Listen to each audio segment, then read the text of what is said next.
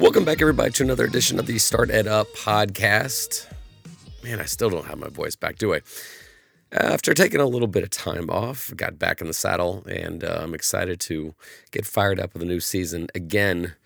Going to be releasing an all new podcast here soon, but we're definitely not going to abandon this format. So, uh, Jamal and I have some plans on doing some Fridays here soon. We've got some new guests lined up, uh, but just a heads up that we will have uh, a second podcast uh, with a different title coming up soon.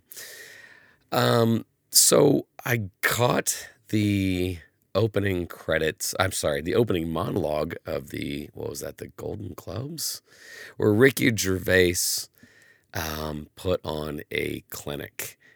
If you haven't seen it, um, I'm not sure how you could avoid it, but it was the number one thing on YouTube. Like four days after, it was still the number one thing, and and um, a lot of people had a lot of interesting reactions to it, and and while I understood that uh, you know he had a disclaimer, hey, these are all just jokes, uh, we're gonna die, and there is no sequel.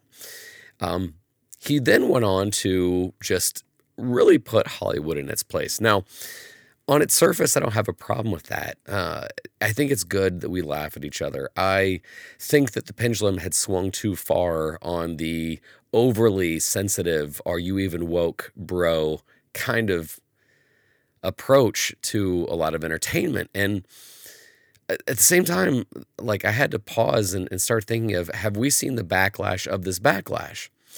By that, I mean, uh, like, is it now that we're making a point to be offensive that we're truly being offensive? You know, and like I, I I understood a lot of the beginnings of the cultural sensitivity thing. Uh, we were going too far, and, and people's feelings weren't being considered. And matter of fact, I, I start watching comedies of the 80s and 90s and go, ooh, that didn't age well. But now it seems that we've not only returned to that in a lot of ways, but it seems as though that you know, just being offensive for the sake of being offensive is like somehow sticking the middle finger to the to the woke man, so to speak. And um, I, I, go back to when I interviewed Soledad O'Brien, and, and and she was talking about how both sides of the aisle sometimes finds her offensive, but she's always brutally honest.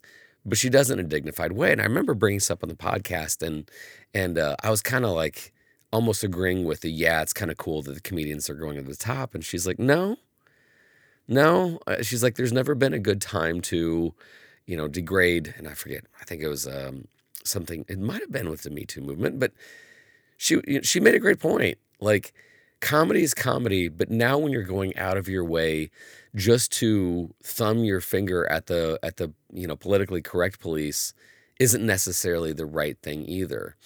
And, um, again, that was really evident uh, by the Ricky Gervais thing, and and then also you know the Dave Chappelle uh, comedy uh, special. I, you know, it was kind of this cultural moment where Rotten Tomatoes gave it like a zero percent, and they didn't want anybody to review it. And then when the the reviews came in from people, it was ninety nine percent fresh, and it was this movement like, see, we've we've jumped the shark too much on this overly political correct stuff. But in watching it, I mean, there were some things that made me feel really like, dude, no, no, no, no. And I get it, comedy's supposed to make you laugh and it's supposed to make you uncomfortable, but just trying to be offensive for the sake of being offensive doesn't necessarily negate the political you know correctness culture i think that there's some balance and i think there's some nuance. So while i still like comedy uh, while i still like every now and then being slightly offended i don't think that we need to return to the i can offend you worst andrew dice clay kind of thing. And the last point i know this is going to make me sound fuddy-duddy and, and i got kind of criticized for it because i I made a post in a closed group uh, thing for dads on Facebook. But again, not to beat the dead horse, but the, the TikTok videos, the lyrics that are the number one trending right now, the lyrics are so degrading to women. And I see too many people just like, oh, it's just a video. It's just a simple, you know, there's it's just song. We're just lip syncing to it. The things that they're lip syncing to as a father of two girls and uh, and son, I just I'm not cool with. And I I think that we need to pause and think about what we're doing. We should not just go out of our way to be offensive to think that we're somehow making a statement. You're possibly just being offensive. Anyway, it's all the time I have for today. I sincerely appreciate everybody sending me some nice DMs, and I will make sure that uh, we will continue the quality of this podcast. But until then, this is Don Wettrick reminding you those opportunities are everywhere. We'll see you.